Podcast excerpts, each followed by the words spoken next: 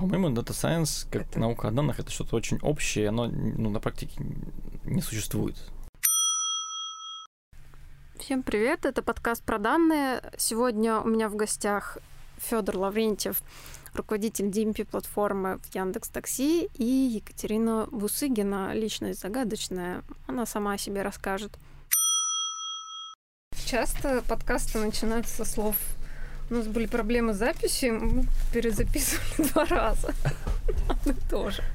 Давайте представимся. Я в прошлом подкасте представлялась, и, кажется, еще два дня эта информация будет актуальной.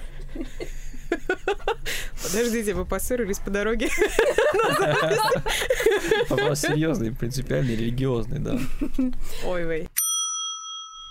Да, еще два дня после записи подкаста мы работали с Федором в Яндекс Такси. Сейчас у меня другие проекты. Насколько официально мне нужно представляться? Смотри, я считаю, что мы должны получать удовольствие, поэтому можно задекларировать себя как там супер представителя элиты и так далее. Если хочется потом это нож тянуть, а можно сказать вообще по-своему, как, как хочется, как ты себя чувствуешь, как ощущаешь. Давай, я с пиаром не согласовывала свое участие в записи подкаста. Возможно, возможно, это харам. Так, мы тоже не согласовывались с нашим пиаром. Но главное, чтобы было комфортно, поэтому если хочешь, а, говоришь, что работаешь э, в булочной.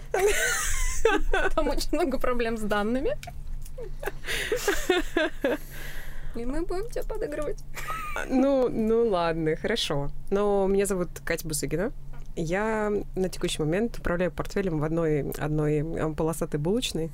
Вот, и как, как тут мне посоветовал, я скажу, что все, что я здесь скажу, это исключительно мое личное мнение, никак не привязано к той булочной, в которой я работаю.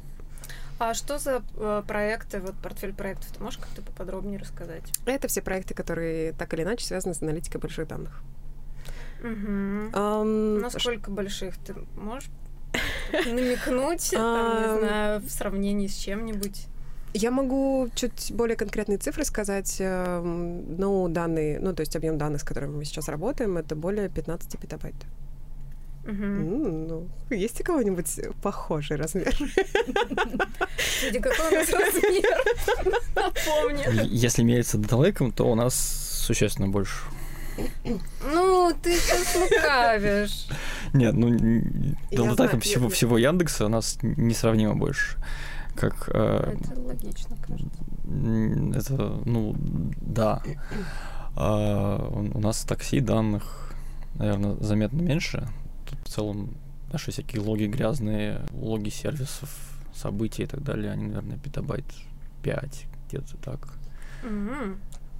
Катя, у вас насколько структурированные данные у вас есть? Бьешь вот по больному сейчас. Безусловно, у нас есть много больших источников, поскольку угу. мы м, достаточно, так сказать, м, интенсивно плодящие данные булочные.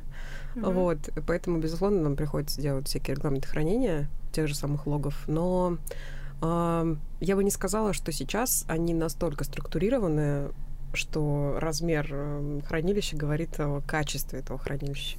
Вот. Mm-hmm. Ну, то есть у нас есть определенные понятия, связанные с тем, что, например, сырые данные мы, например, храним год, а может быть и два по некоторым источникам. И над этими сырыми данными у нас уже точно мы дошли до того уровня зрелости, когда у нас есть агрегаты, mm-hmm. которые представляют собой некий интеграционный слой для всего того, что мы производим. А насколько а, неструктурированность данных является до сих пор проблемой при всем изобилии а, всяких а, подходов и способов проведения причесывания? Слушай, я как человек, который сейчас, э, ну, то есть в рамках своей позиции сейчас я управляю не только, точнее, не столько data quality, сколько эффективностью бизнеса вообще в целом, связанного с большими данными. Mm-hmm. И могу сказать, что если вы данные не структурируете, вам очень дорого стоит их хранить. Ну, скажем так, 15 петабайт — это стоимость инфраструктуры, ну, то есть это железо, mm-hmm. это обслуживание этого железа, это места в ЦОДе и так далее и тому подобное. Плюс дублирование разработки, безусловно. Mm-hmm. Ну, то есть когда там, а, если у вас достаточно большая разработка, у нас она достаточно большая, порядка 10 команд сейчас, есть риск очень большой того, что какая-то парочка команд будет делать похожие агрегаты для того, чтобы жизнь себе как-то облегчить. Угу. И нужно постоянно, ну, если этот процесс не автоматизирован, следить за тем, чтобы вот эти сущности достаточно большие, они не плодились. Угу. Поэтому я вернусь там в начало. Размер моего хранилища не говорит о том, что оно а, гораздо качественнее, чем а, там хранилище меньших размеров. А, слушайте, а действительно неструктурированные данные дороже, чем структурированные? Я думала, наоборот, что ну, типа, размеченные данные это как минимум плюс метаданные, нежели свалка. Скорее, скорее, да. Чем у тебя сырые данные, тем они более тяжелы для хранения. Хранить свалку э, ее просто технически ты просто взял и положил, она лежит. Mm-hmm. Но если ты из этого сделаешь выжимку, творческих переосмыслишь, типизируешь и аккуратно положишь, ты можешь банально на эффективности хранения выиграть э, на 1-2 порядка. То есть, условно, если мы сжимаем на 5 петабайт, получается пол петабайта. Ну, вот. сжатие это же не совсем Не сжатие, окей, там есть несколько механизмов, как ты извлекаешь полезные данные откуда-то. Uh-huh. Во-первых, ты просто весь сырец перебираешь, извлекаешь из него структуру. Во-вторых, uh-huh. структуру ты можешь компактно разложить, структура может быть закодирована, то есть энкодинг провести, потом uh-huh по структуре можно делать сжатие. Mm-hmm. Вот эти все вместе вещи, они очень сильно уменьшают размер данных, прям несравнимо. А где-то помимо такси тебе приходилось э, этим заниматься? Я в основном только этим занимался. То есть, я в такси занимаюсь что-то другим, кроме этого. Я делал большие продукты, которые были направлены на монетизацию данных. Это а. интересно. Когда ты делаешь целиком все решение, это прям круто, весело и так далее. Загрузка сердца обычно из себя ничего сложного не представляет. Uh-huh. А вот э, дальнейшего его быстрая обработка это очень интересная инженерная задача. Uh-huh. В телекоме особенно, потому что толщина потоков в телекоме она прям очень хорошая. Вот, поэтому правильно, быстро все это обрабатывать и делать какие-то решения, которые приближены к реалтайму, что-то полезное делают на таком толстенном потоке, это, это круто. Особенно, когда потом понимаешь, что это можно выжить еще там несколько процентов прямым деньгам, это прям тоже очень хорошо и весело. Особенно, когда ты понимаешь, что если ты еще два раза сходишься, ты выжмешь еще 3% к деньгам, и это прям еще круче. Вообще, все, что мы делаем, так или иначе увеличивает э, деньги. Ну, либо мы делаем это зря. Два, две, две, два типа вещей. У нас э, команда email, ну, собственно mm-hmm. говоря, команда, наверное, которая как-то э, может прямее влиять на монетизацию, чем просто аналитика. Они как-то отдельно, и непонятно, как они монетизируют и какие данные. И мы это узнаем только благодаря собственному любопытству. Да, да. Я бы не согласился с этим. Давай. За разногласие. А, мне кажется, что как это в нашем бизнесе операционная аналитика, она оперирует гораздо большими бюджетами, чем машинное обучение. И это вообще в целом общая картина для индустрии, для всех, наверное. А у вас, а у вас как?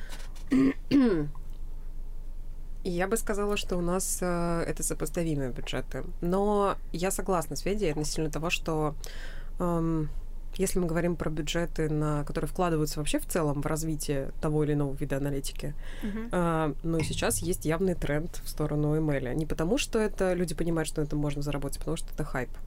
Это сейчас популярно, это всем интересно и, и прочее, прочее, прочее. А, вкладывают деньги в операционную аналитику скорее те компании, у которых а, нет нормального инструмента по управлению бизнесом. Ну, то есть, что я понимаю под нормальным инструментом? Это когда отчет, который ты открываешь, он тебе понятен э, с первых секунд, как только ты его увидел. И там потом ты его закрыл, открыл снова, а он до сих пор понятен. Да, и плюс ты его не просто понимаешь, а можешь еще какие-то решения принять на основе Я того, что увидел. имел в виду не бюджеты, которые вываливаются в аналитику, а бюджеты, которыми она оперирует. То есть, э, допустим, у нас как-нибудь а, аналитика найма оперирует всем бюджетом на найм водителей в такси. Это очень большие деньги. А, допустим, машинное обучение занимается оптимизацией саппорта по фоточкам. Это а. очень большие косты, они оптимизируют, но они даже близко не сопоставимы по порядкам с теми деньгами, которые вываливаются, допустим, в, маркет, в маркетинг, э, в найм водителей, там, в какой-нибудь э, там, финансовой оптимизации. Ты выручку имеешь в виду, да? да? В, ну, то есть те, те места, которые можно улучшить. Это либо угу. расходы, либо доходы. О, в этом вопросе я точно с тобой Машинное согласна. обучение – это вишенка на торте. Это как бы есть, есть несколько разных подходов к тому, как делать градацию аналитики, и обычно машинное обучение, оно там в стадии где-то прескриптивные или там предиктивные аналитики э, тусуются. Это самые последние стадии, которые докручивают еще немножечко.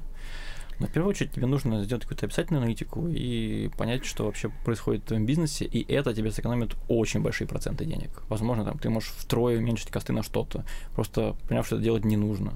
Или ну, наоборот, там что-то другое делать. Плюс, как бы не сделав этап описательной аналитики, ты навряд ли сможешь правильно сформулировать задачу для того, чтобы ее превратить в тот же самый машин ленинг. Да. Ну, машин ленинг решает очень узкую конкретную задачу каждый раз. Прям супер узкую. Она должна быть четко определена и понятно, что надо делать. И только тогда ее можно формализовать, поставить на массу, обучить, э, ну, набрать обучающую выборку, что-то там научить им, и там выжить из этого еще 3%. Давайте файт небольшой устроим. Вот машин learning а, с вот, вот data science и машин learning. Давайте составим прямо сейчас э, глоссарий терминов. Потому что я, наверное, раз пять уже хотела просто ворваться в вашу дискуссию и закричать. Спелись, спелись, да? Да, но я боюсь, что мы просто оперируем как-то чуть э, расходящимися какими-то понятиями. Ну, давайте просто опишем. Data Science это, ну, как, э, да, Федя в курсе, Data Science это просто наука о данных. Ну, в моем понимании и вообще в целом, как бы, в переводе и вообще там из определений Вики. Uh-huh. Машин ленинг, в моем понимании, это одна из э, аналитик. Ну, то есть один из способов э, аналитики данных как таковых. Вот. Um, я могу ну, передать слово для того, чтобы мы поговорили вообще, какие виды аналитики существуют, ну и тогда мы выровняем понятийный аппарат. Machine Learning это, это способ решения конкретных задач, когда э, ты заставляешь машину придумать оптимальный способ что-то делать. И машина этому учится, uh-huh. как ясно из названия Machine Learning. Uh-huh. Соответственно, это всего лишь один из способов решать э, четко поставленную алгоритмическую задачу. Ты можешь mm-hmm. решить ее детерминированно, ты можешь решить ее там через какие-то эвристики, ты можешь решить ее через честное машинное обучение. Соответственно, машинное обучение это всего лишь кубик для решения конкретных алгоритмических задач.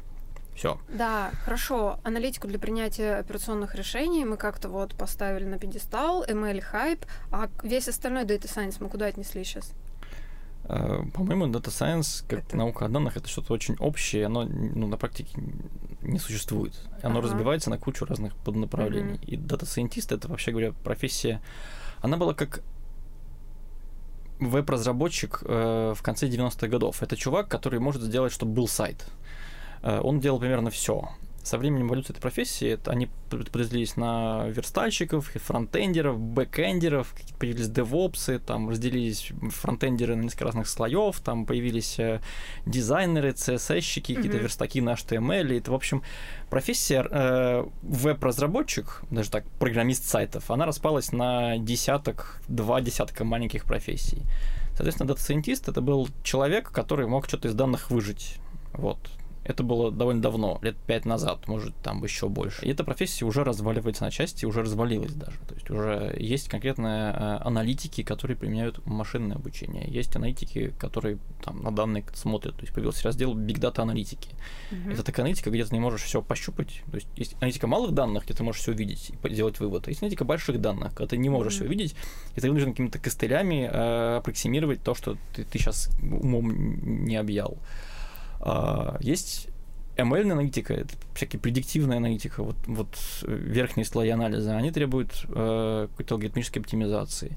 Есть вполне конкретные ML-инженеры, это люди, которые пытаются алгоритм машинного обучения выкатить в продакшн и там еще немножечко из него процентиков подвыжать. Да, мы к этому еще вернемся. Есть э, там подраздел ML инженеров, инженеры по deep learning у, которые собирают нейросети для машинного обучения. А, это deep learning это именно нейросети. Ну, deep learning это про глубинное обучение, которое имеет смысл на стекающихся э, механизмах машинного обучения. Сейчас самый популярный единственный из живых алгоритмов стекающегося машинного обучения э, это нейросети. Mm-hmm. Вот. В чем их фишка, отличие, принципиально от остальных алгоритмов, в том, что э, из них можно как из конструктора лепить какой-то более сложный алгоритм, то есть формировать им более сложную функцию оптимизации. Делать так и способ даже управлять. У тебя нет такого контроля ни в одном из других алгоритмов, поэтому э, именно нейросети так популярны для тех, кто хочет пожестче влезть в машинное обучение. Скажем так, есть смысл лезть в ML только в случае, если этап описательной аналитики уже пройден.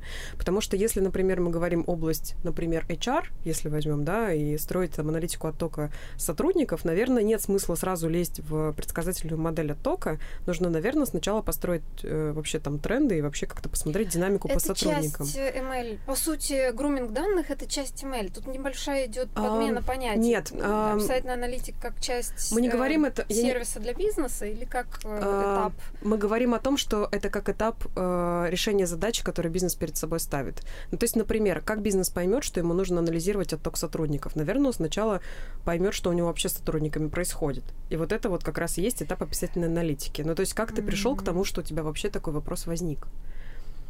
Это, ну, как бы сейчас мы просто всегда упускаем вот этот этап описательной аналитики, считая, что это типа, ну, все же это делают. На самом деле не все. Иногда люди врываются в предиктивный анализ, не проходя вот этот этап э, с описанием того, что происходит внутри бизнес-процесса, хотя, наверное, построение банальных вот этих графиков, оно бы уже вот на этот момент ответило бы на большее количество вопросов, чем там трата времени на какой-то алгоритм. Это была первая часть нашей встречи с Катей и Федей. В следующих частях мы поговорим про найм в нашей сфере дейта и, может быть, немножко про ДВХ.